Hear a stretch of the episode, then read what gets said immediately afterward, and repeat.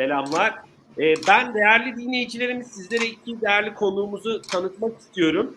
Ee, UPT'nin Chief Digital Officer'ı Aslı Gülen Gündüz ile e, daha önceki sohbetlerimizde de ağırlama fırsatı bulduğumuz Dataroid'in e, co-founder'ı ve Chief Revenue Officer'ı Elif Parlak. Elif hoş geldin sohbetimize. Hoş bulduk Ozan. Selamlar Aslı. Merhaba.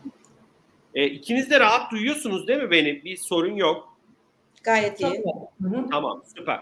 E, El, e, Aslı dilersen seninle başlayalım. E, dilersen öncelikle e, UPT'yi bize tanıtır mısın? E, sonuçta bir para transferi şirketiniz olduğunu biliyorum ama sunduğunuz başka hizmetler de var tabii ki. Dilersen öncelikle tanımayan dinleyicilerimiz için bilgi verebilirsen sevinirim. Bir de senin UPT'deki sorumluluk alanların tam olarak hangi bölümleri kapsıyor? Ben sözü sana bırakmak isterim. Tabii ki. UPT olarak 2010 yılından bu yana uluslararası para transferi odağında faaliyet gösteren bir fintechiz. Ee, Türkiye'nin ilk lisanslı ödeme kuruluşuyuz ve aynı zamanda bir e-para şirketiyiz. Ee, Türkiye'de kendi şubelerimiz ve 8000'in üzerinde anlaşmalı temsilcilik noktamız mevcut. 2021 yılındaki bu dijitalleşme kapsamında da Option mobil cüzdan uygulamamızı devreye aldık. Bir, hani beni duyabiliyorsunuz değil mi? Evet evet Aslı duyuyorum. Tamam devam ediyorum.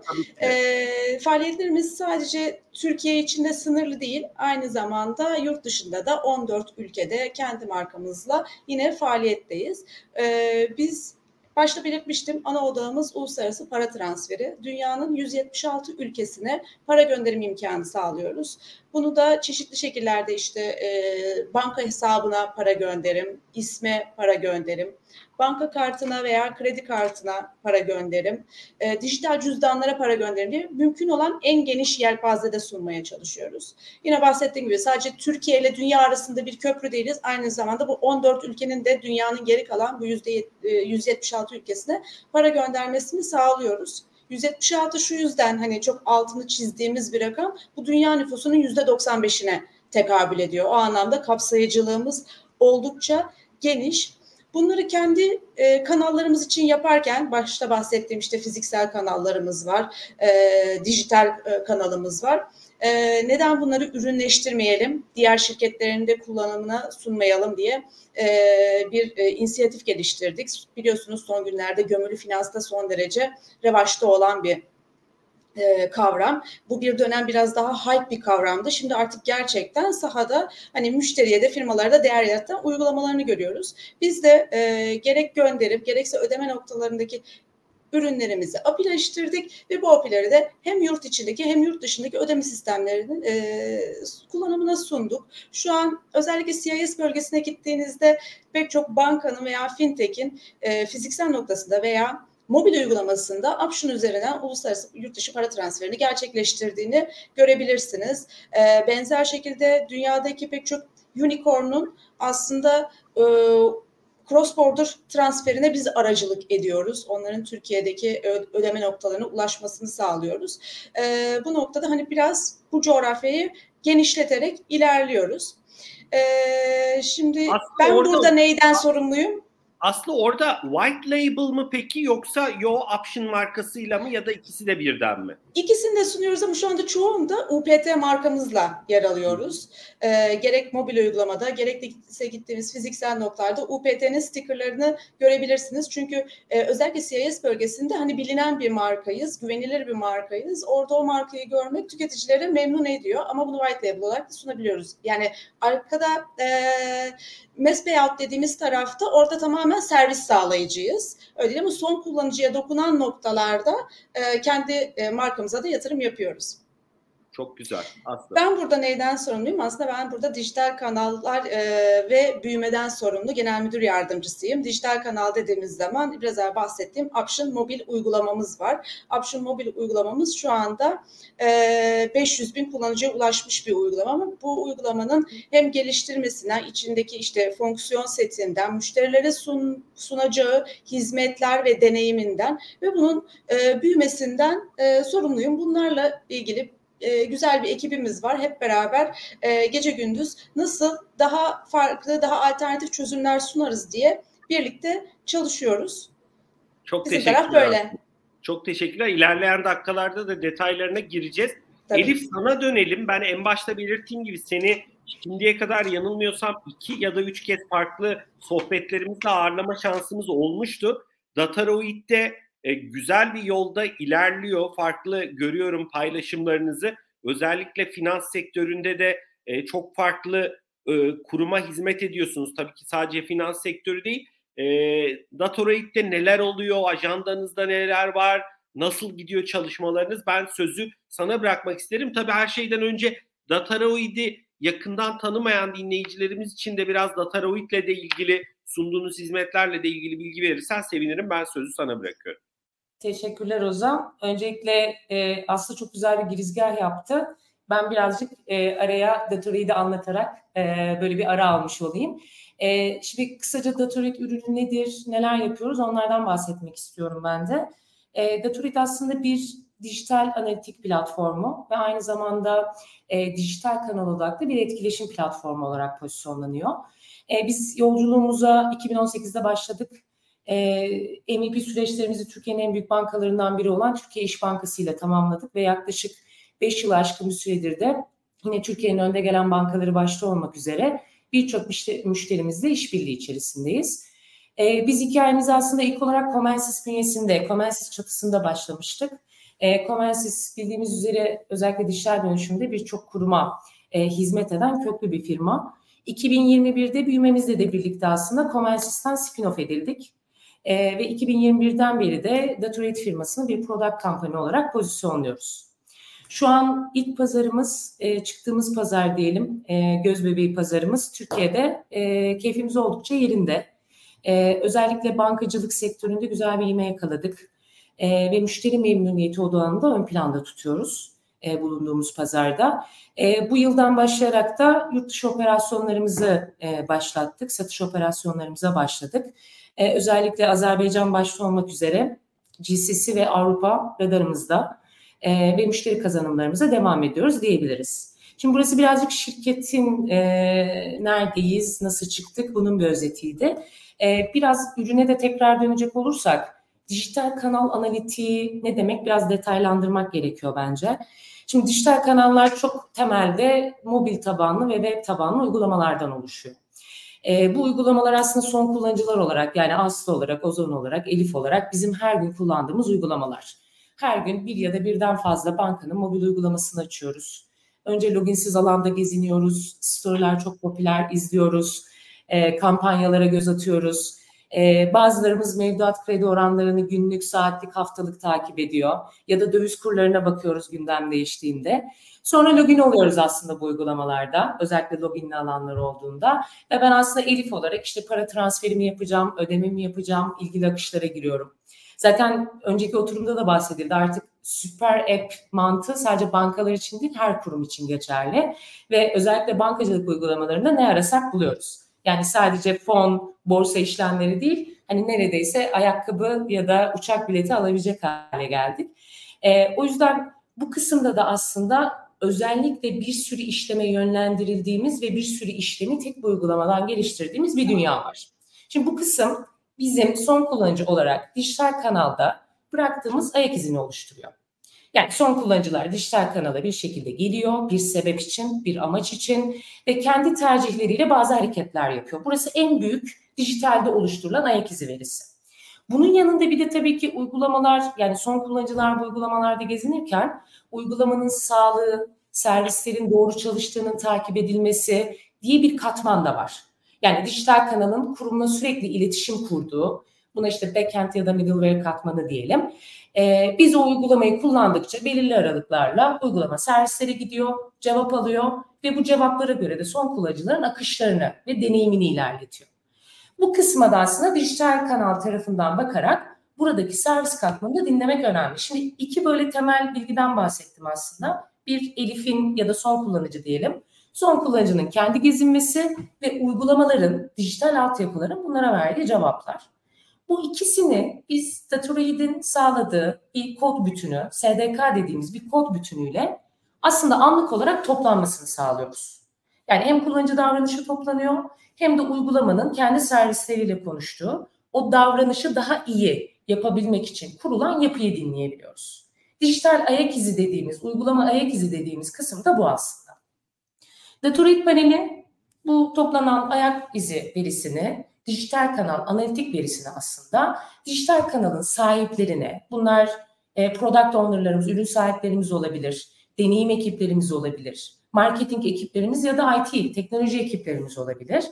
Bu kişilerin, bu grupların, bu ekiplerin neredeyse anlık olarak mobilde ve webde nabzı takip etmelerini sağlıyor aslında. Yani bir kod parçası takip ediyor ve bu kanalların sürekli olarak gelişiminden sorumlu olan ekiplere data üretiyor diyebiliriz. Ne kadar ziyaret var, ne kadar satış var, ne kadar hata alındı, müşteri hangi kanaldan geldi, dönüşümü nasıl oldu gibi ya da istediğimiz gibi oldu mu gibi gibi sorulardan ve metriklerden faydalanıyorlar. Bunların raporlanması, e, son kullanıcıların yaşadığı sorunların tespit edilmesi, yarıda bırakılan akışların neden bırakıldığını anlamak ve bunların aksiyon planlarını çıkarmak da yine Datorade'in geniş yelpazede kullanıldığı alanlardan birkaçı.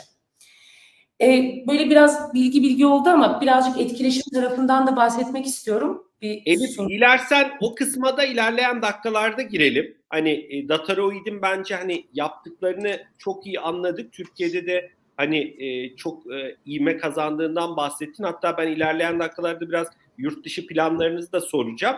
E, dilersen e, Aslı'ya döneyim şimdi. Ondan sonra da daha da detaylandıralım zaten. Olur mu? Tabii ki. Okey. Aslı biraz sizin tarafa döndüğümüz zaman şimdi e, ana işiniz para transferi hizmeti. Ben senin katıldığın birkaç sohbeti de güncel izleme fırsatım oldu. Biraz aslında anladığım kadarıyla da farklı alanlara da yani bugün ilk sohbette de konuştuğumuz gibi Elif'in de az önce vurgu yaptığı gibi biraz şirketlerin de e, bir alana girdikten sonra o alanla ilintili ya da oradaki güçlerini bir e, kaldıraç etkisiyle kullanıp farklı çözümleri sunma, farklı gelir elde etme gibi bir motivasyonu da var. Biraz UPT tarafında da benim o sohbetinde izlediğim e, sizin de farklı örnek veriyorum yurt dışında e, Türkiye'de işte freelance çalışıp da yurt dışına hizmet veren kişilerin para tahsilatlarını işte banka hesaplarına yapılması gibi bir burayı sormak istiyorum sana. İkinci nokta da biraz para transferi dünyasında yani benim hissettiğim bir tekrarlayan hizmet söz konusu, tekrarlayan transaction, tekrarlayan işlem söz konusu. Örnek veriyorum, e, Türkiye'de bir kişinin çocuğu e, Londra'da okuyor olsun, Almanya'da okuyor olsun, o kişiye diyelim ki çocuğuna para yollayacak. Ya da Türkiye'de bir göçmen ailesi diyelim Tayland'da ona para yollayacak devamlı burada kazandığı paradan.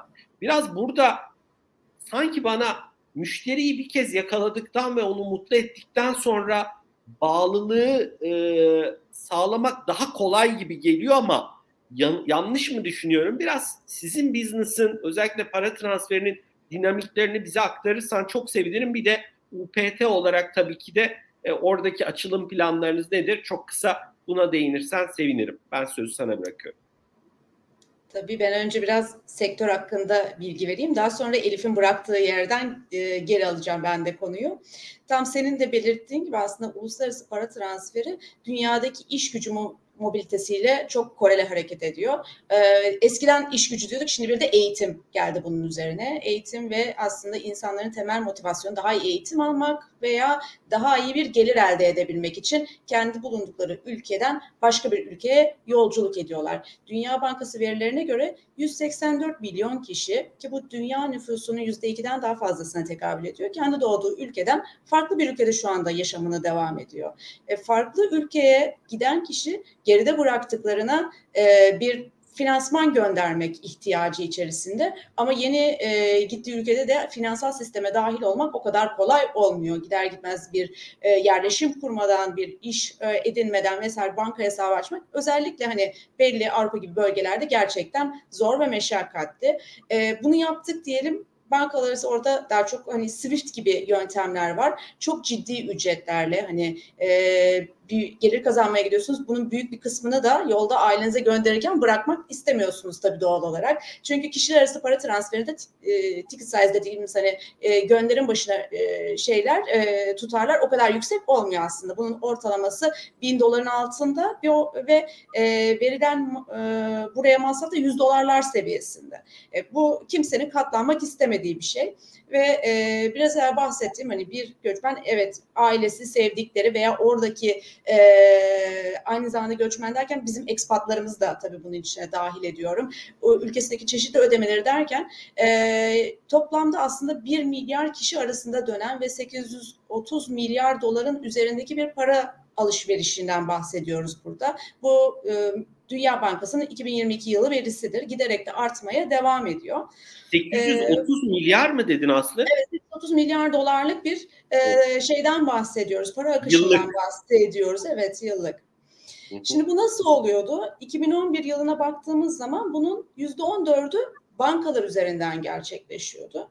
2021'e geldiğimiz zaman bunun %7'si bankalar üzerinden gerçekleşmiş. Nereye gitti bu pay diye bakıyoruz. O 10 yıllık dönemde fintechlerin payı %1 iken %10'a çıkmış. Yani burada bir kayış söz konusu. Bu da bir müşteri ihtiyacından ortaya çıkıyor. E, fintechler bankaların sağlayamadığı neyi sağlıyor? Aslında hız, sağlıyor, e, maliyet avantajı sağlıyor, şeffaflık sağlıyor. E, özellikle şeffaflık kısmı çok önemli çünkü e, bir banka dediğimiz unsur yerinde bir güven var. İnsanlar bir fintech'e nasıl kolayca güvenirler?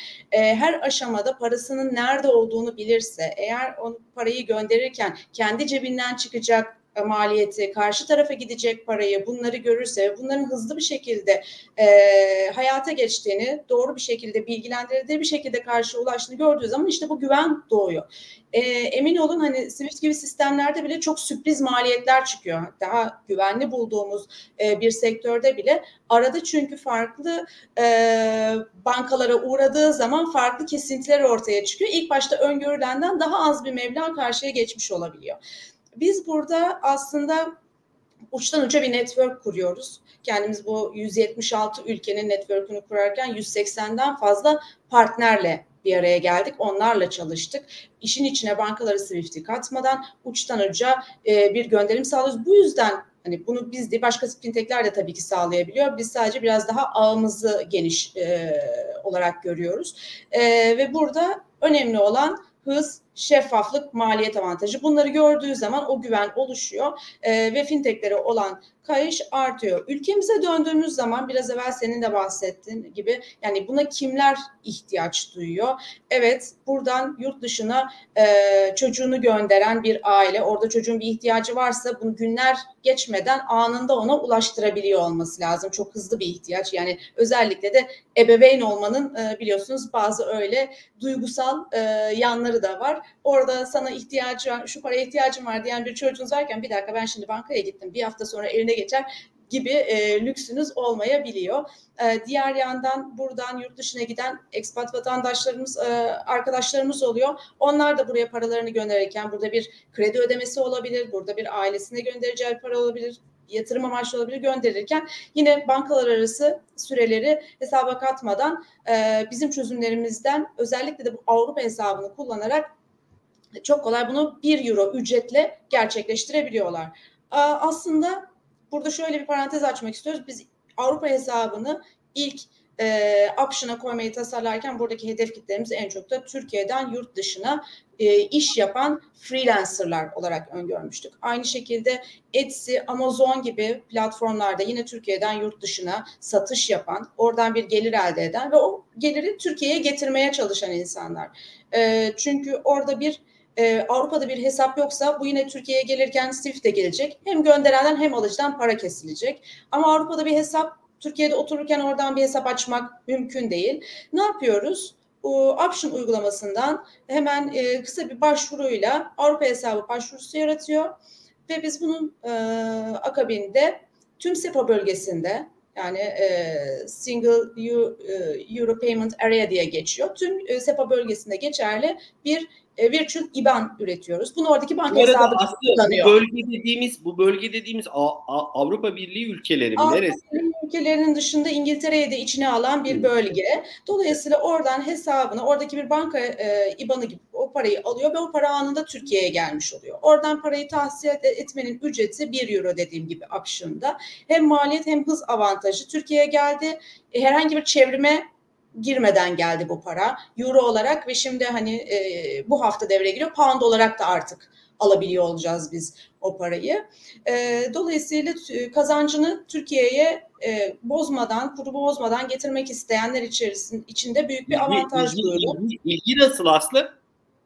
Buna e, çok ilgi yüksek. İlgi, ilgi şöyle organik olarak da yüksek. Yani bu bu sene en hızlı artış getiren ürünümüz bu oldu. E, kendi kendi böyle bir word of mouth da yarattı bu ürün. Çünkü biz burada biraz daha e, şey odaklı gittik, kitle odaklı gittik. Freelancer neredeler? Hani nasıl bir iş modelleri var? Onların yolculuklarını anlayıp onların e, bulunduğu platformlarla işbirliğine yapmaya gittik ve orada ciddi bir farkındalık e, oluştu.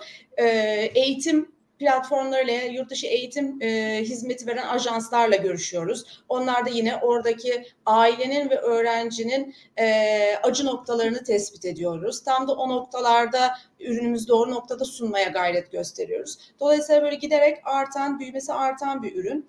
Bir de değindiniz Sonuçta bizim ülkemiz de yurt dışından çalışmaya gelenlerin olduğu bir ülke. E, kimisi bizim hani e, evlerimizde yanımızda veya gittiğimiz bir yerde servis çalışanı olarak e, karşımıza çıkabiliyor. Bu insanların Türkiye'de banka hesabı açmaları yine çok zor. E, ve banka hesabı açamadıkları için kazandıkları para ve ülkelerini gönderdikleri tamamen bir nakit cash dünyası üzerinden dönüyor. E, biz bunları da option ile finansal kapsayıcılık kapsamında alıyoruz. Çünkü buraya paralarını da yükleyebilir. Artık Türkiye'de geçerli bir banka hesapları olmuş oluyor. Buradan isterse faturasını öder, kirasını öder. Option kart diye bir ürünümüz var. Option kartla istediği yerde harcamasını yapar. istediği parayı da ülkesine gönderir. E, dolayısıyla hani Türkiye'deki bankası gibi hissetmesi için elimizden geleni yapıyoruz.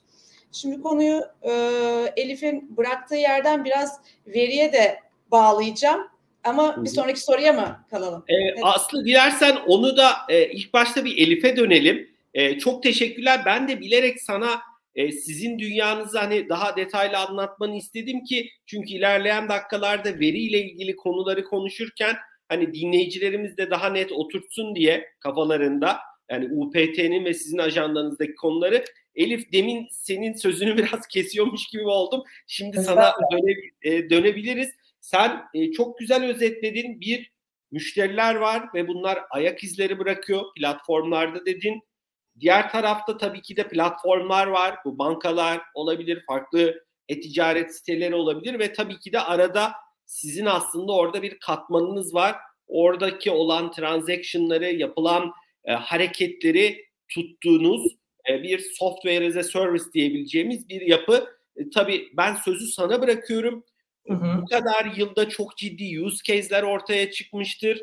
Biraz markalar nasıl kullanıyor, neler yaşıyorlar, ee, iyi işle yani eminim birçok markayla çok yakından çalışıyorsunuz ve çok önemli işler oluyordur ama daha da bundan katma değerli sonuçlar üreten yapılar, kurumlar neyi daha fazla başarıyor da bunu yapabiliyor?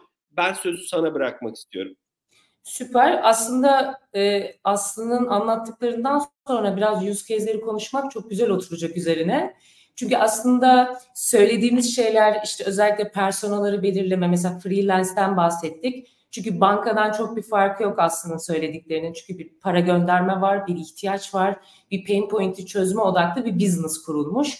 Ve bu business neredeyse çok büyük ölçüde dijital odaklı kurulmuş. Ve ben de bir son kullanıcı olarak ya da potential bir customer olarak e, aslında bir personasıyım bu işin. Freelancer olabilirim, Türkiye'den yurt dışına para gönderiyor ya da yurt dışında çalışıp Türkiye'de aileme, eşime, dostuma para yolluyor olabilirim. Ve burada önemli bir keyword'den bahsetti Aslı. Yolculukları anlamak, farkındalık dedi. Şimdi yeni bir işsiniz, e, yeni bir uygulama çıkıyorsunuz ya da uygulamanızı yeni bir pazarda denemeye başlıyorsunuz. Bu andan itibaren bizim gibi platformlar aslında ürün kanal sahiplerine e, business sahiplerine, marketingi yöneten ekiplere anlık farkındalık sağlama üzerine kurulu oluyor. Şimdi use case dediğimiz zaman e, push notification'da, in-app message'da, kullanıcıyı yönlendirici, deneyim odaklı mesajlar bunlar evet oldukça önemli. Ama bunlara karar vermek için öncelikle ne olup bittiğini anlamamız gerekiyor. Yani bunu business wise kendimiz ekiplerimizle birlikte de oturup konuşabiliriz. Ama o ekiplerin önünde de ortak bir data olması gerekiyor. Yani bir uygulama çıktınız, henüz test phase'indesiniz ya da Friends and Family yapıyorsunuz ya da bunu da geçtiniz artık ilk kullanıcılarını almaya başladı uygulama. O andan itibaren registration süreci, uygulamayı store'dan indirdim, ilk tıkladığım anda beni karşılayan UI UX deneyim, orada registration'ı tamamlamam, tamamladıktan sonra o ürünün içinde aslında beklentilerim var mı yok mu? Beklentilerim yoksa ben doğru kişi miyim değil miyim gibi birçok soru oluşuyor iş ekiplerinin kafasında. İş ekiplerinin sadece business ekipleri gibi değil de aslında o işi on neden teknoloji ekipleri ve bütün deneyim ekipleri gibi de düşünebiliriz. Şimdi burada ne gibi use case'ler var? Registration süreçleri çok çok çok önemli. Neden? Çünkü bir sürü marketing bütçesi, pazarlama bütçesi harcanıyor. O pazara girdiğinizde ya da ilk müşterinizi aldığınızda bu direkt ilk reklamınız oluyor aslında. Yani benim orada yaşadığım kötü bir deneyimi hemen herhangi bir sosyal mecrada paylaşabilmem oldukça kolay. Alternatifim yoksa bir tık daha şanslı markalar ama alternatifim varsa bu bankalar için de geçerli. Orada yapamadığım işlemi hemen başka bir uygulamada, başka bir web sitesinde, başka bir markada gerekirse dijitalden vazgeçip call center'la ve başka bir kanalla yapabiliyorum. O yüzden de bu use case'leri çıkarırken ilk odak aslında datayı kullanmak. Datayı neredeyse anlık olarak bir şekilde o kanalda her şey yolunda mı diye anlamak ve sonra da kullanıcıları belirli personalara ayırıp yani ben bir registration kullanıcısıyım. Ben yeni bir kullanıcıyım. Ben bir haftadır bu kanalı kullanıyorum. Bazı hareketleri artık tekrarlı yapmaya başladım ve kemik bir kitleyim. E, ya da artık küstürdüğüm bir müşteriyim. Uzun zamandır kanalı alamıyorum ama aslında iletişim iznim var. iletişim kurabilirim, yeni özelliklerimi tanıtabilirim gibi bir sürü use case aklımıza gelebiliyor. Benim özellikle bankacılık tarafında e, çok yakın zamanda da kendi yaşadığım bir örnek de var. Gün içinde biliyorsunuz uygulamaları para göndermek de olsa, hesaba para da gelse aslında bir sürü işi yaparken paralelde kullanıyoruz. Yani pür dikkat uygulamanın bütün akışlarını bir science gibi anlayıp kullanamıyoruz. O yüzden biz bir para göndermede, bir EFT'de, bir havalede hata aldığımız anda ilk tepkimiz şu oluyor. Şimdi ne yapacağım? Yani uygulamanın içinde bir şey yapabilir miyim? Center'ı yani çağrı merkezini mi aramalıyım? Şubeyi mi aramalıyım? Belki hani Aslı'nın örneğinde option tarafında tamamen dijital odaklı olduğu için bunları zaten biraz daha müşteri biliyor olabilir ama yine o ilk sorun anında müşterinin tepkisi ben ne yapacağım oluyor. O yüzden biz Datorate'deki kullanım örneklerinde de hep şunu görüyoruz. Deneyim iyileştirme odaklı. Yani bir hata mı alındı? Doğru zamanda doğru kişiye yönlendirici uygulama içinde kalacak ya da farklı bir alternatif kanala yönlendirecek mesajları çıkabilmek. Mesajı çıkmak yetmiyor. Mesajı çıktıktan sonra da aslında hem doğru kitleye çıkıp çıkmadığının kontrolü hem de tekrar onun analitik bir veri oluşturarak e, gerçekten konversiyona dönüp dönmediği, bunun alternatif akışlara uygulanıp uygulanamayacağı gibi arayışlar oluyor. Son cümlemde şimdi bu hep böyle pazarlama odaklı, e, satış odaklı ya da deneyim odaklı düşünülüyor. Ama bunun bir de tabii ki uygulamayı doğru dinlediğimiz zaman e, masrafları kısma kısmı da var. Yani bu aslında belirli kitleleri işinden etmek değil söylemeye çalıştığım. Kişilerin daha verimli çalışabileceği, insana ihtiyacın azaldığı, otomasyonla birlikte daha data üretip e, biraz daha işte datanın yönlendirdiği şekilde kurumlarda bunu kullanmasını da sağlıyor. Yani cost efficiency dediğimiz şeye de ciddi anlamda yardım oluyor. Elif çok teşekkürler. Ben de birkaç eklemede bulunayım. Aslı'ya da döneceğim tabii ki. Ee, yani mesela hepimiz şubelere de zaman zaman değişik vesilelerle gidiyoruz. Hani benim şubelerde gördüğüm hani gitmek zorunda olduğum için bazen gidiyorum. Hani e, şeyi amaçlı değil yani birçok şeyi zaten dijitalden hallediyoruz da. Ya mesela o uygulamayı işte şube çalışanına soran ben bir sürü insan görüyorum. Ya bunu buradan nasıl yaparız? E, şunu nasıl çözeceğiz diye ve tabii ki şube çalışanı da nezaket içerisinde onu anlatıyor ama e, mesela bu dakikalar sürdükçe bu sefer arka tarafta diğer e, e, müşteriler bekliyor. e, bunlar hani e, bir deneyimi iyileştirmenin farklı araçlarla senin bahsettiğin gibi hakikaten yani hem diğer müşterilere faydası var hem de orada inanılmaz bir maliyet avantajı sağlanacak. Sonuçta şubenin bir çalışanı aslında kalkıp bir müşteriye e, uygulamadaki e, süreçleri anlatıyor. Bir orada ikinci bir yorumum daha olacak. Aslında bir use case gibi. E, ilk oturumda hani e, Pelin Unilever'den insani dokunuşu da insanlar istiyor e, dedi ya. E, Algida satış ekibinin de hani marketlere gidip bakkallara gidip abi nasılsın nasıl gidiyor işler e, diye olması bir sıcaklık. Mesela şey örnekleri beni çok etkiliyor. Bazen mesela sırf deneme amaçlı bile e, işte girip bir vadeli mevduata yönelik bir e, işte hesaplama yapmak. Yani şu kadar bin TL ben bir vadeli mevduat koyarsam buna ne kadar para getiriyor ki şu aralar herhalde birçok e, insan bunları test ediyordur deniyordur.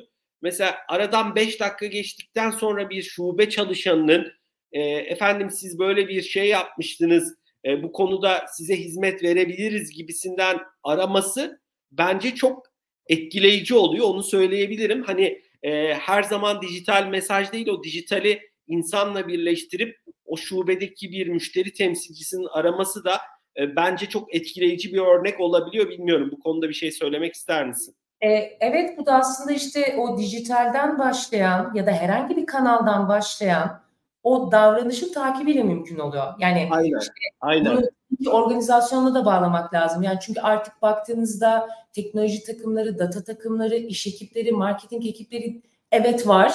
Herkesin bir uzmanlık alanı var. Ama iş dataya geldiği zaman tüm kurumdaki bütün çalışanların tek data üzerinde konuşuyor olması gerekiyor. Yani Aynı... onun da şubedeki kişinin önüne düşüyor olması Tam gerekiyor. Tam olarak bu. Bunun otomasyonu, bunun akışı, bunun neredeyse real time olarak yapışı. Ama şimdi mesela bu satış odaklı bir örnek. Asıl bunu deneyimin yarıda kaldığı, hata alındığı, dijital kanalın hani böyle hep olur ya 404 ups bir sıkıntı oldu. Kimse bunu anlamaz. Yani hele de mobil uygulamalarda bunları anlamak oldukça zor ve bunlar görüldüğü zaman da bunların alternatif akışlarla değiştirilmesi gerekiyor. O yüzden biz etkileşim tarafında da hep deneyim iyileştirici odaklı etkileşim tarafında kullanıldığımızı görüyoruz. Hep demeyeyim, çoğunlukla diyeyim daha doğrusu. E, bu da ister istemez doğru zamanda call center'a yani çağrı merkezine yönlendirme, doğru zamanda onu şubenin önüne düşürme. İşte Aslıların örneğinde aslında evet genellikle dijitalden gidiyor olabilir ama dijital dışında akışlar olduğu zaman da yine onu müşteri talep etmeden aslında bulunulan kanalda ilgili yere yönlendirebilmek oldukça değerli. Çünkü bizim zamanımız yok. Yani zamanımız çok limitli ve ilk kötü deneyimde de alternatif kanalları arama noktasında oluyoruz. Elif çok teşekkürler. Ben şimdi Aslı'ya döneyim. Hem bu konuştuklarımız çerçevesinde eminim yorumları olacaktır. Hepsinden de öte biraz hani UPT'yi tanıdık, planlarınızı, biraz stratejilerinizi anladık. Orada bir option diye mobil uygulamanız var. Hani Elif de vurgu yaptı. Sizin bir de hizmet noktalarınız da aslı var diye tahmin ediyorum. Biraz aslında öncelikle temas noktalarına yönelik çok kısa bilgi verirsen ben sevinirim. Ee, onun dışında e, bu anlamda müşteriyi e, deneyimini iyileştirmek, e, bir iletişime geçtikten bir işlem olduktan sonra o deneyimi daha da tekrarlayacak, bağlı müşteri haline getirmek için neler yapıyorsunuz? Biraz e, senin Chief Digital Officer olarak ajandanda hani bu çerçevede neler var? Aslı ben sözü sana bırakıyorum. Bu arada vaktimiz var. Hani daha rahatız. Hani o yüzden geniş anlatabilirsin. Ben sözü sana bırakıyorum. Tamam, teşekkürler. Evet, birazdan hani Elif'in söyledikleriyle çok paralel noktalara geleceğim ama önce biraz option'dan bahsetmek istiyorum. Türkiye'de e, bizim UPT olarak kendi şubelerimiz de var. 8 binin üzerinde de anlaşmalı temsilcilik noktamız var.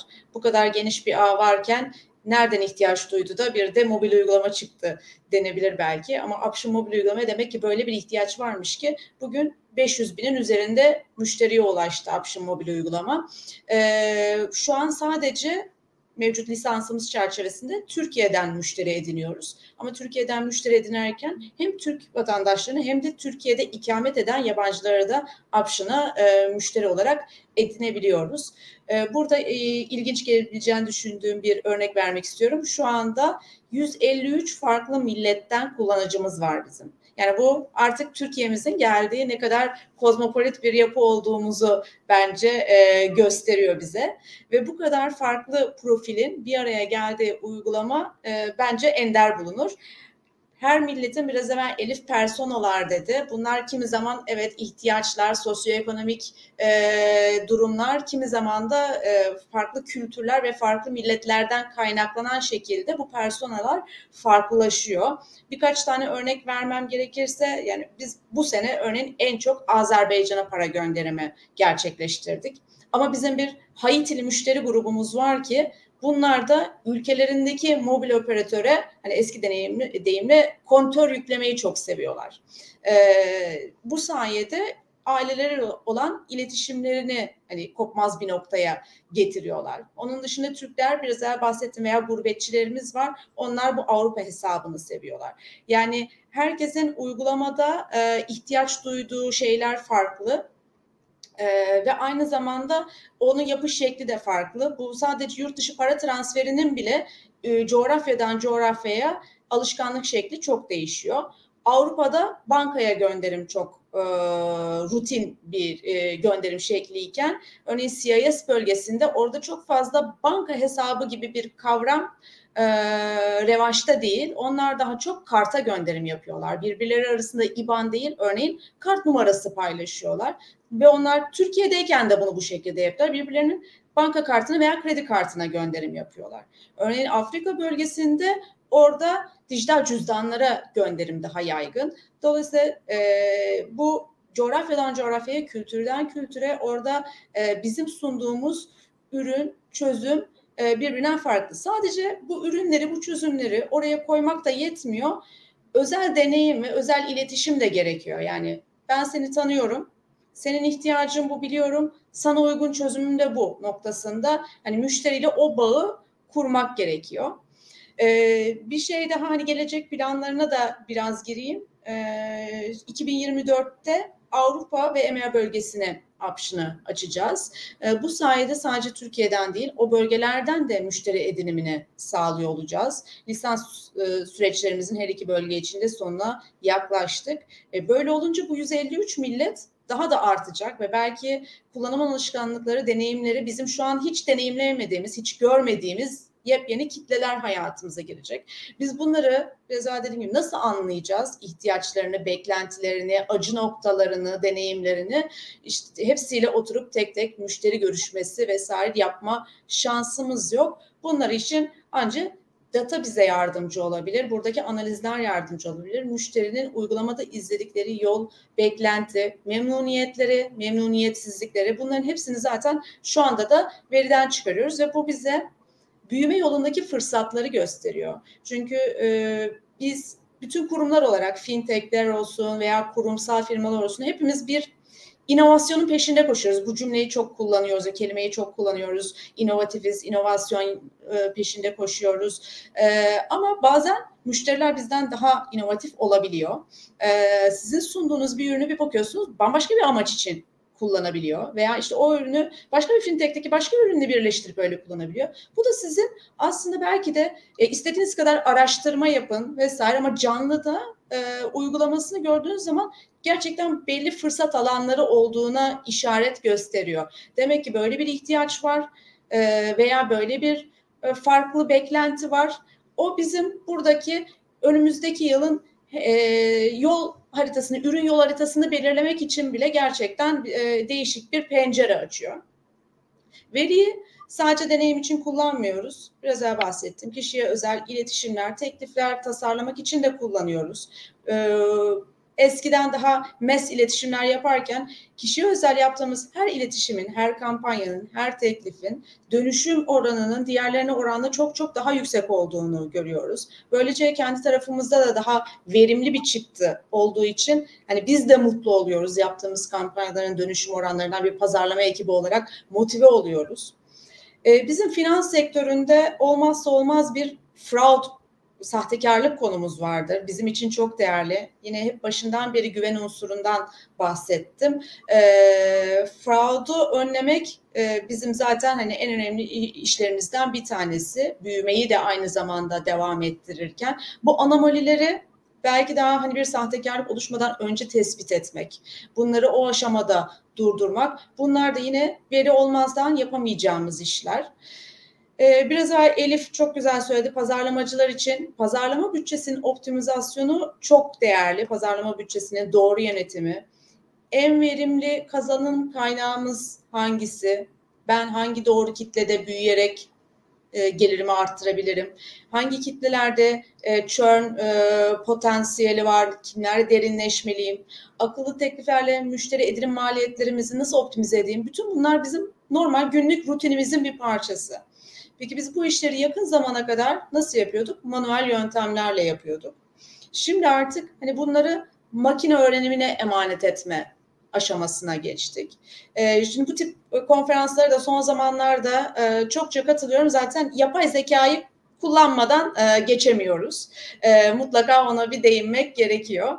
Artık biz de bir platform satın alırken ee, bir yere yatırım yaparken bu bir fraud tool'u da olabilir, bu bir growth tool'u da olabilir, bu e, farklı bir mecra da olabilir, yayın mecrası da olabilir. Arkasında var mı bir AI, bir makine öğrenimi var mı? Öncelikle bunları sorguluyoruz. Bu artık bizim yatırımlarımızı şekillendiren bir kavram haline geldi. Çünkü bunun artık fayda sağladığına bizler de iknayız ve buradan gelecek e, Elif'in bahsettiği gibi e, hayat çok hızlı akıyor.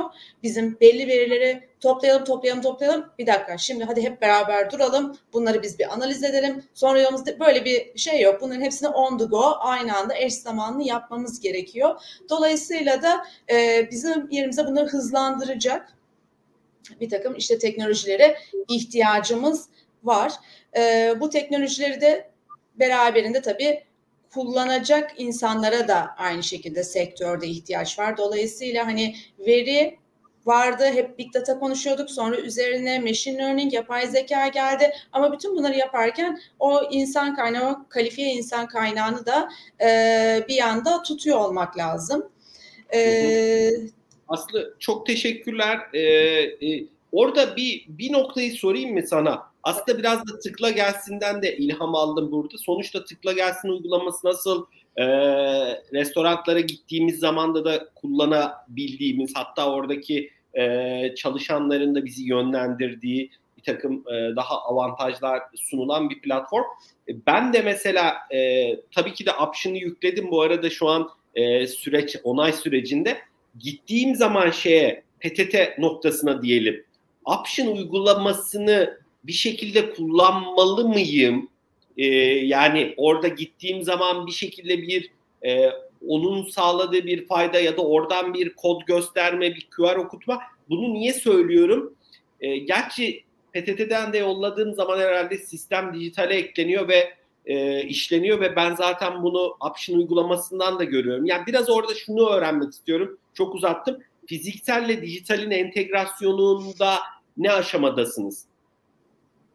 Çok iyi. E, PTT bizim anlaşmalı temsilcilik noktalarımızdan. Hani biraz evvel bahsettiğim 8 bin üzerine noktamız var derken bunun büyük bir kısmı zaten PTT ağıdır. Dolayısıyla orada UPT'nin kendi servisleri çalışıyor. E, option olarak değil ama başta bahsetmiştim. Biz kendi ürünlerimizi apileştirdik. Orada mesela UPT apisini veriyoruz ve gittiğiniz zaman aslında option'lu olmanız veya olmamanıza ihtiyaç duymadan arkada PTT e, noktalarından UPT üzerinden işleminizi gerçekleştiriyorsunuz. E, bu da uygulamaya işte, yönelik bir entegrasyon ya da bağlılık yok diyorsun orada. Bağımlılık yok. Evet. E, burada şöyle bir şey de var. Çünkü e, option'da dediğim gibi hem biz buradaki Türkiye'deki yerleşik yabancılara hizmet veriyoruz. Ama orada örneğin bir turist gelmiştir, orada yerleşik değildir vesaire işlem yapmak ister. PTT noktalarında öyle bir e, şart yok. Hani geçici sürede Türkiye'de bulunan Türk vatandaşı, yabancı her kimse UPT'nin altyapısını kullanarak o noktada bir gönderimini veya kendi adına gelen bir parayı UPT noktasından tahsil edebilir. Yurt dışından Anladım. size bir para geldiyse ben bunu PTT'den de çekebilirsiniz. Eğer option'ınız varsa ama ATM'lerden de çekebilirsiniz. Dolayısıyla option biraz daha yelpazeyi şekillendiriyor. Paranın anında hesaba geçmesini sağlıyor. Çünkü okay. biz bir müşterimizi option'a onboard ettiğimiz zaman ona aynı zamanda e, Türk lirası, dolar ve euro hesabı açıyoruz.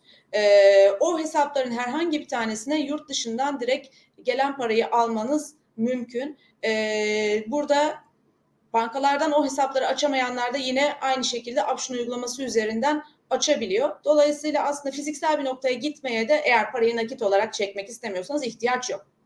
Çok çok teşekkürler Aslı. Ee, Elif e, sana dönelim. E, aslında Aslı hafif bir giriş yaptı. Aslı'nın da orada yorumlarını ekstra almak istiyorum zaten.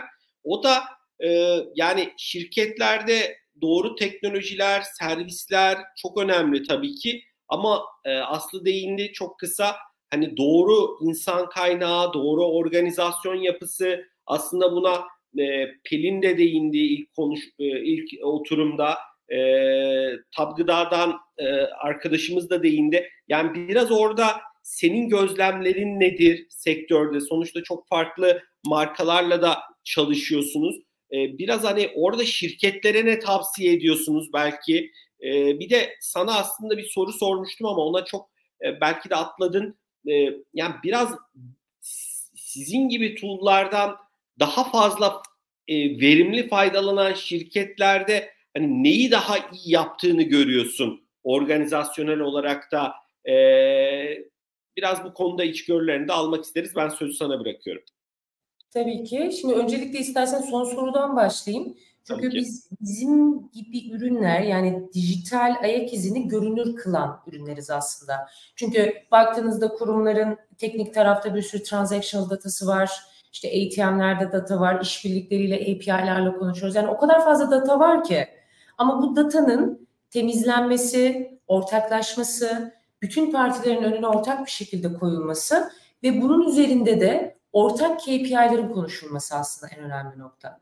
Şimdi sorduğun soru hem organizasyon anlamında hem de daha nasıl iyi faydalanırız dediğiniz noktada aslında bunun burada büyük resmi görebilen ve bu büyük resimde tüm stakeholder'ları aynı masada, aynı data setleri ve aynı büyüme KPI'lerine oturtabilen kurumların daha başarılı, daha istekli, daha talepkar olduğunu görebiliyoruz biz. Yani bu şu demek aslında bir ürününüz var, ister 20 milyon kullanıcınız olsun, ister 2000 kullanıcınız olsun. Eğer marketing ekibiniz bütçesini kanala getireceği müşteriyi, onların kanaldaki dönüşümünü, IT ekibinin servisteki up and down time'larla birlikte ortak takip etmezse eğer aslında o farkındalık ve sahiplik ve datanın tüm kurumdaki herkese geçmesi ve anlaşılır hale gelmesi bir missing point yani kayıp noktası oluyor. O yüzden benim burada özellikle dijital kanal sahiplerine bir dijital kanal analitiği platformu sunan bir kişi olarak söylüyorum bunu. Ee, ilk önerim şu oluyor. Bu ürünleri sadece belirli ekipler kullanmamalı. Bu ürünlerin evet belirli ekipler sahipleri olabilir, kural koyucuları olabilir. Ama dijital kanalda ne olup bittiği, büyüme odaklı KPI'ler, büyüme odaklı stratejiler ve bunların teknik kadroya kadar sirayet eden yansımaları uçtan uca herkes tarafından takip edilmesi gerekiyor. Bu aslında bazı data konseptlerinde, veri konseptlerinde ortak konuşabilmek, kurum içerisinde bunun eğitimlerinin alınması, e, özellikle KPI konusunda e, kurumun ilgili ekipleri force etmesi bence en iyi yöntemlerden bir tanesi. Bu arada mesela Datorid'in kullanımı da buna güzel bir örnek Ozan. Hani aslında sen de hem önceki deneyimlerinde hem de burada farklı tool'lar kullanıyorsun. Tool'ların bile birbiriyle konuşması gerekiyor. Yani tool'ların bile birbirini izole görmesi, işte push'u ben buradan atarım, inep'i buradan çıkarım, e, datayı buradan toplarım, transactional datayı oradan alırım. O zaman ne oluyor aslında? Ortada konuşması çok zor, üzerine yorum yapılması çok zor ve bunu büyümede kullanmanın da çok zor olduğu bir dünya yaratılmış oluyor. E, use case olarak da aslında demin birkaç örnek vermiştim ama daha çok Aslı'nın verdiği örneklere e, refer etmek istiyorum. E, para gönderme temel bir amacımız option uygulamasında. Şimdi bu bunu yaparken yaşayabileceğiniz en ufak bir hata sizin için tolere edilebilir değil. Tolere edilebilir olmaması ne demek aslında? Öncelikle uygulamada bir çözüm arıyorsunuz. Back'e basıyorsunuz yani geriye basıyorsunuz, tekrar yapıyorsunuz. Uygulamayı silip tekrar yükleme e, şeyi çok yüksek mesela. Yani bunun gerçekten özellikle sıkıntı yaşandığı zaman yüzde 50'nin yüzde 60'ın üzerinde tekrar store'a gidiliyor, siliniyor, yükleniyor, tekrar gidiliyor, tekrar yükleniyor ve bir süre sonra o breakout'tan sonra da müşteriyi kaybetme riskiyle karşılaşıyorsunuz. O yüzden de data okur yazarlığının arttığı, bunun sadece deneyim ekiplerinde, dijital ekiplerde olmadığı kurumlarda bu daha ilk yaşandığı andan itibaren bir pain point olarak yükselmiş oluyor. Biz buralara daha böyle to the point, daha kişi odaklı, sadece sorunu yaşayan kişilere ya da iyi bir noktayı yaşayan kişilere doğru mesajları gösterdiğimizde de diğer kitlelerle yüzde üç, yüzde beş konverjon alırken doğru kitleye gösterilen mesajlarda yüzde yetmiş, yüzde seksen konverjonlar görüyoruz. Bu illa satış odaklı olmak zorunda değil bu arada. Deneyim odaklı ve golümüze gittiğimiz yerdeki o yolculuğu tamamlama odaklı. Elif çok teşekkürler. Ee, bir de benim hani en başta söylediğim o e, bankadan mesela telefon gelme konusunda olduğu gibi o verinin ilgili kişinin önüne anında yani aslında ona vurgu yaptı. Çok anında akan şeyler var. Akıyor olması yani o e, verinin o analizinde belki belli siloların içinde ya da işte şirketin e, X CRM direktörünün önünde değil o aksiyonu alacak o an kimse onun önüne de hızlı bir şekilde düşüyor olması da eğer bir hani dokunuş varsa insani bir dokunuşta çok önemli diye e, düşünüyorum. Burada dijitalde çok ufak bir ekleme yapacağım o zaman. Hatta bir süreçten bahsediyorsun ya düşmesi diye. Bazen de gerçekten daha kuruma gelmeden dijitaldeyken zaten düşünülmüş, tahminlenmiş senaryolarda daha kuruma gelmeden aksiyon alınabilecek bir kapabilite de gerekiyor aslında. Yani o e, uygulamanın içindeki deneyim iyileştirme odaklı mesajların da amacı bu aslında. Genelde kullanım alanları da bunlar oluyor. Çok teşekkürler. Bu arada ben de bilerek böyle kendimce yaşadığım tecrübeleri de e, anlatıyorum ki hani biraz daha sizin tarafta belki farklı noktaları da tetiklemek anlamında hani e, siz zaten işin uzmanlarısınız. Aslında senin yorumların e, ne olur? Hani sen de sonuçta şirketin Chief Digital Officer'ısın. Eminim üst yönetimle, İK'yla e, şirket de sizin büyüyor. Hani e, farklı e, organizasyon yapılarını, yetenekleri tartışıyorsunuzdur, konuşuyorsunuzdur. Biraz ajandanızda ne var? E, bu hedefleri, e, bu büyümeyi gerçekleştirmek anlamında özellikle İK tarafıyla ilgili, yetenekle ilgili, organizasyon yapısıyla ilgili ben sözü sana bırakıyorum. Teşekkürler Ozan. E, Elif'in e, açtığı bir e, konu aslında e, benim geçmiş günlerdeki bazı e, acılarımı hatırlattı. O yüzden ben biraz oraya da bir değinmek istiyorum. Dediği gibi şirketler olarak teknolojiye yatırım yapmayı çok seviyoruz. Bir firma geliyor, alanında çok iyi, bize geliyor, yaptıklarını anlatıyor. Evet, çok ikna, on oluyoruz, ürünümüze entegre ediyoruz. Başka bir firma geliyor, evet, o da kendi niş alanında çok başarılı, çok iyi. Buna da ihtiyacımız var, onu da alıp onu da entegre ediyoruz. Üçüncü bir şey, aa bu da ne güzel, buna da çok ihtiyacımız var, çok iknalız onu da entegre ediyoruz. E, şimdi farklı farklı uygulamalarımız, platformlarımız oluyor içeride. Dijitalde, mobilde bunların çoğu da SDK tabanlı oluyor. Bu SDK'lar ne demek? Uygulamanın içerine bizim her biri için eklediğimiz ek kodlar demek. Bu sefer ne oluyor? Uygulamanın boyu büyüyor. Uygulamanın yüklenmesi ve ondan sonraki açılma hızları vesaire ki bunlar da bizim için çok kritik parametreler. Bu sefer burada sorun oluyor. Onu bıraktık. Hepsi ama bu uygulamaların kendi standalone işte cloud veya e, private sta, e, database'lerinde çalışıyorlar. Sonra o müşterinin oradaki verisiyle buradaki verisini eşleştirmeye çalışıyoruz. Ama müşteri için tuttukları identifier'lar birbirinden farklı. Onları tekilleştirmeye çalışıyoruz. Bu sefer Hani e, yaptığımız yatırımdan çok daha büyük bir iş çıkıyor içeride. E, dolayısıyla böyle ortak aslında tüm bu e, sorunları daha baştan ele alıp e, bir uygulama veya bir organizasyon için bir ona artık Martech Stack diyoruz. Marketing Technologies Stack, işte pazarlama teknolojileri e, stack'i kurulması vizyonuyla çalışan arkadaşlarımız oluyor. E, bunlar gerçekten hani bütün veri anlamında veya fonksiyonelite anlamında ihtiyacımız olan platformların birbiriyle konuşması, onların e, hangilerine yatırım yapacağız, nerede tutacağız bunları e, bir e, çok tekniğe de girmek istemiyorum ama hani uygulamanın üzerinden biz bir bilgiyi oraya atacaksak bunları aynı anda hepsine nasıl atabiliriz, nasıl tekleşir bütün bunları aslında organize eden yepyeni bir aslında iş title, görev tanımı ortaya çıkmış oluyor e, biraz daha orchestrator bir veya biraz daha mimari bir rol. E, bu tip şeyleri yani firmanın kendi farklı farklı birimlerinin farklı farklı yatırımları yapıp sonra verimsizlik oluşturmasınasa orada yatırımı, mimariyi doğru yöneten bir ekibe ihtiyaç duyuyor. Ama bu demek değil ki o veriyi de platformları da Elif'in dediği gibi tek başına elinde tutsun. Veya senin tam biraz evvel e, değindiğin gibi eski merkezi CRM yapıları gibi bu sistemin sahibi benim datayı da vermem. Rapor ihtiyacım varsa söyle bana ben sana önümüzdeki ay raporu çıkartırım. Bu şekilde çalıştık hepimiz. Yani bunu e, şimdi gülüyoruz ama hani hepimiz Doğru. böyle çalıştık. Bir analiz çok mi lazım? Çok geç olmayan bir zamandı Aslı ya. Çok da eskide evet. değil yani. Tabii. Gönder bana talebini. Ben sana analizini işte iş planıma göre 3 hafta sonra verebilirim. Bu şekilde çalıştık uzun bir süre.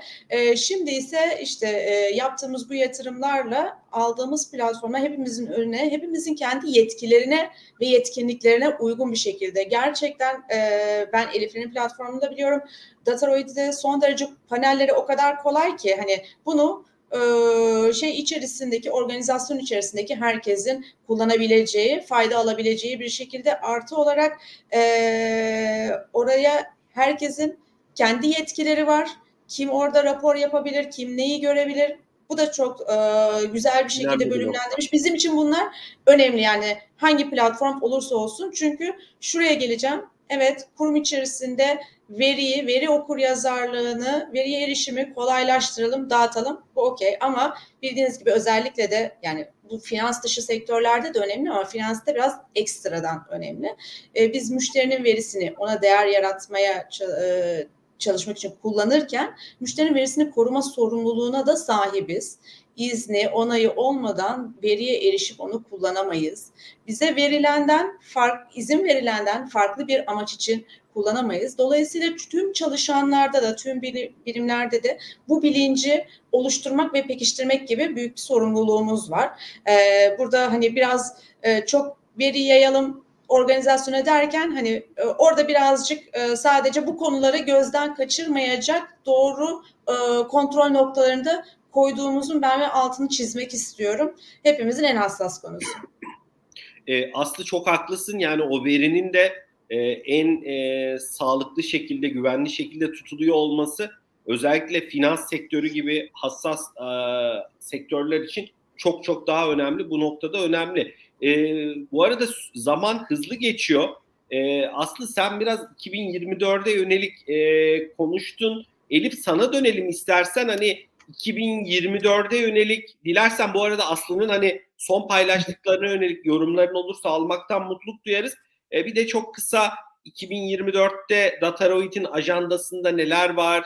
E, bu arada yurt e, içinde kuvvetliyiz dedin. Hani iyi gidiyor işler dedin. E, yurt dışına yönelik çok bir şey söylemedin. E, orayı da merak ediyorum. E, dilersen bu iki konuda e, bizlerle yorumlarını paylaş. Ben sözü sana bırakıyorum. Çok teşekkür ederim. Ee, özellikle şimdi 2024 için planımız tabii ki e, ciddi anlamda veri işleyen bir platform olarak özellikle analitik taraftaki e, kasımızı güçlendirmek, daha da güçlendirmek, e, özellikle yeni çıkan teknolojilerin e, ürün kullanımında çünkü Aslı bahsetti. E, ürünün kolay kullanımı, datanın kolay görünür olması, analize döndürülebilmesi, aksiyona döndürülebilmesi ortak payda. Yani siz bir SaaS ürünü yaptığınız zaman ürününüzün zor kullanılıyor olması zaten daha day one'dan sizi bir iki adım geriye götürmüş oluyor. O yüzden bizim ürün anlamında genel odağımız hem bu topladığımız e, güçlü veriyi daha ileriye nasıl götürebiliriz analiz anlamında bu noktalara odaklanmak. Hem de e, genel olarak dünya genelinde çıkan işte generative AI de başta olmak üzere birçok teknolojiyi nasıl kullanabiliriz ve bunu da müşteri deneyimine daha iyi bir analiz e, gücüne nasıl döndürebiliriz bunlar planımızda. E, pazar olarak da hep söylüyorum Türkiye pazarı bizim için e, iyi ki dediğimiz pazarlardan bir tanesi. Çünkü özellikle de finans sektörüyle çalışıyoruz. Yani hep banka diyoruz ama aslında finans alanına değen birçok müşterimiz de var. Bankalar içerisinde farklı işbirliklerimiz de var. O yüzden bu anlamda e, bizim temel odamız burayı bir hem laboratuvar olarak da gördüğümüz için hem çok iyi tanıdığımız bir pazarda olduğu için buradaki dijital gücü, dijital bilgi düzeyini müşterilerimizden de yüz case'ler çıkararak onlardan da öğrenerek aslında yakın pazarlarda kullanmak. Azerbaycan tarafında ABB bizim ilk müşterimiz. Şimdi özellikle Azerbaycan tarafına ciddi yatırımlar yapıyoruz. E, ABB de oranın en büyük bankalarından bir tanesi. E, o yüzden Azerbaycan başta olmak üzere demiştim. Aynı şekilde yine e, GCC tarafında da e, birçok e, bölge var hedefimizde olan. E, özellikle tabii ki banka ilk gideceğimiz yerler olacak. Finansal kuruluşlar ilk gideceğimiz yerler olacak. Orada biraz aslılarla da pazar anlamında örtüşüyoruz diyebilirim. Keza yine yakın pazarlardan Avrupa'da bizim büyüme alanlarımızdan bir tanesi. Ama bunu evet e, birazcık ürünü gerçekten Türkiye'nin önde gelen bankalarında, kurumlarında, Pegasus'ta, Unilever'de gördükten sonra e, aslında artık yurt dışına açılabilir. Yurt dışında da hem e, şu anki radarımızdaki sektörler hem de diğer sektörler olmak üzere e, pozisyonlayabilecek durumu çoktan geçtik. Bununla ilgili de adımları attık aslında. Çok çok teşekkürler Elif. Ekleyeceğin e, bir nokta yoksa Aslı'ya dönelim. Aslı sohbetimizin de yavaş yavaş sonuna geliyoruz. Hani senin 2024'e yönelik e, birkaç noktaya değindin ama hani toparlamak istersen bu çerçevede neler söylemek istersin? Tabii ki. Ee, ben yurt dışı tarafına değinmiştim. Dubai'de lisans alıyoruz. Bir de Avrupa'da aslında iki tarafta da ofislerimiz mevcut. Bir tanesi Berlin'de e, Avrupa'daki, diğeri de Dubai'de, DAFC'de. E, o bölgelerden de bir müşteri edinebiliyor olmak bizim için gerçekten önümüzdeki yılın en heyecan verici konularından bir tanesi. Ama bir de hep burada bireylerin ihtiyaçlarından bahsettik. Hep e, tüzel müşterileri pek fazla konuşmadık. Aslında UPT bu sene içinde küçük ölçekli e, KOBİ müşterilerinin de e, uluslararası para transferi anlamında ihtiyaçlarını karşılık çözümler üretmeye başladı. Burada henüz az sayıda müşterimiz var ama 2024'te burayı geliştirmek istiyoruz. O da nasıl oluyor biliyorsunuz yurt dışından Türkiye'ye e, sağlık hizmetleri almak için gelenler de var. Önden para gönderme ihtiyaçları var veya bunlarla daha sonra karşılıklı turizm için olabiliyor. Karşılıklı bir para akışı olabiliyor. E, bu şekilde e, ticari müşterilerimizin de e, ihtiyaçlarını karşılayacağımız e, farklı bir e, internet bankacılığı diyeyim hizmet modeliyle de e, kanallarımızı çeşitlendiriyor olacağız. 2024'ün bir diğer hani ana başlığı da bu bizim için. Çok teşekkürler Aslı. Bu da bayağı önemli bir başlıkmış. Yani orada da e, büyük bir hacim var. E, büyük bir potansiyel var. E, çok kolay gelsin evet. o çerçevede. Hani, İnşallah bir dahaki yayını bunun üzerine olur. Tabii ki de. Tabii ki de seve seve. Biz bu arada Aslı sana da belirttim. Biz 2024'te Mart ayında kısmetse bir fintech etkinliği iki yarım günden oluşan düzenleyeceğiz. E, orada tamamen odağımızda finansal teknolojiler olacak. E, bu vesileyle de hani belirtmiş olayım. E, Elif e, sohbetimizi kapatmadan önce senin ekleyeceğin son birkaç cümle olur mu ya da bir yorum olur mu? E, bir şey söylemek ister misin? Ee, çok keyifli bir sohbetti. Hani özetlemek gerekirse aslında hani biz de e, özellikle data odaklı bir kurum olarak bir enabler olarak e, büyüme odaklı datayı kullanma iştahında olan kurumları e, ciddi anlamda takip ediyoruz. Özellikle yeni uygulamalar geliştiren, var olan uygulamaları farklı pazarlarda kullanan kurumlar bizim için de biraz göz bebeği oluyor diyebiliriz Ozan. E, çünkü burada önemli olan şey datanın gücünü büyümede kullanabilmek ve büyüdükçe de tutundurmaya döndürebilmek bunu ve mevcut müşteri bazını e, daha data odaklı, e, daha güzel stratejilerle, daha e, dataya dayalı stratejilerle yönetebilmek. O yüzden biz de bu anlamda hem işbirliklerimizden çok keyif aldığımızı tekrar belirtelim. Hem de yeni potansiyel işbirliklerine de açık olduğumuzu da belirtmek isterim. Çok teşekkür ediyorum sohbet için. Çok teşekkürler Elif. Ee, Aslı senin e, sohbeti kapatmadan önce ekleyeceğin birkaç cümle olur mu, yorum olur mu? Bu güzel sohbet için çok teşekkür ederim e, Elif'le de ara ara görüşüyorduk ama gerçekten hani bu ölçekte e, fikirlerimizi paylaşma imkanı olmamıştı. Hem de bizi izleyenler için de umarım e, buradan birlikte bir şeyler üretebiliriz bundan sonrası için. E, izleyiciler için de not bırakayım. Hani iletişim bilgilerim her şekilde LinkedIn'den veya e, senin üzerinden bir şekilde paylaşabilirler. Bu alanda e, birlikte çalışabileceğimiz, işbirliği yapabileceğimiz veya Option UPT hakkında herhangi bir soruları olursa her zaman bana ulaşabilirler. Ee, inşallah Mart'ta da görüşürüz. Çok teşekkürler Aslı değerli paylaşımların için. Bu arada bugün bir güzel noktada bizim için e, iki oturumda da kadın konuşmacılar vardı. Toplamda dört değerli alanında uzman değerli e, konuşmacıları ağırladık. Bu da bizim için mutluluk verici. Ben ilk oturumda e, ağırladığımız e, Tap Gıda'dan Sumru Kayadeniz'e ve Unilever'den Pelin Erkoç'a da tekrar teşekkür ediyorum değerli paylaşımların e, için. E, bu arada bu sohbetlere değerli dinleyicilerimiz her zaman YouTube üstünden ulaşabilirsiniz. Biz bu akşam da bu sohbetleri Spotify, Apple Podcast gibi platformlara da yükleyeceğiz. E, bu e, içerikler her zaman erişilebilir olacak. E, Aslı çok teşekkür ediyorum değerli paylaşımların için. Elif seni ağırlamak tekrar çok keyifliydi. E, hakikaten de e, hani e, Aslı'nın da senin de e, çok güçlü hitabetleriniz var. Çok teşekkür ediyorum. Çok değerli paylaşımlarınız için çok e, tekrar teşekkür ediyorum. Değerli dinleyicilerimiz e, sizlere de bu yayını takip ettiğin için teşekkür ediyorum. E, ve e, ilk otur, ikinci oturumda iki değerli konuğumuz bizlerle birlikteydi. Dataroid'in kurucu e, ortağı e, Elif Parlak ile e, UPT'nin Chief Digital Officer'ı Aslı Gülen Gündüz. E, Aslı'ya ve Elif'e de tekrar teşekkürler. Müsaadenizle bu yayını kapatıyorum. Herkese keyifli güzel bir gün dilerim. Görüşmek üzere tekrar. Hoşçakalın. Bay bay.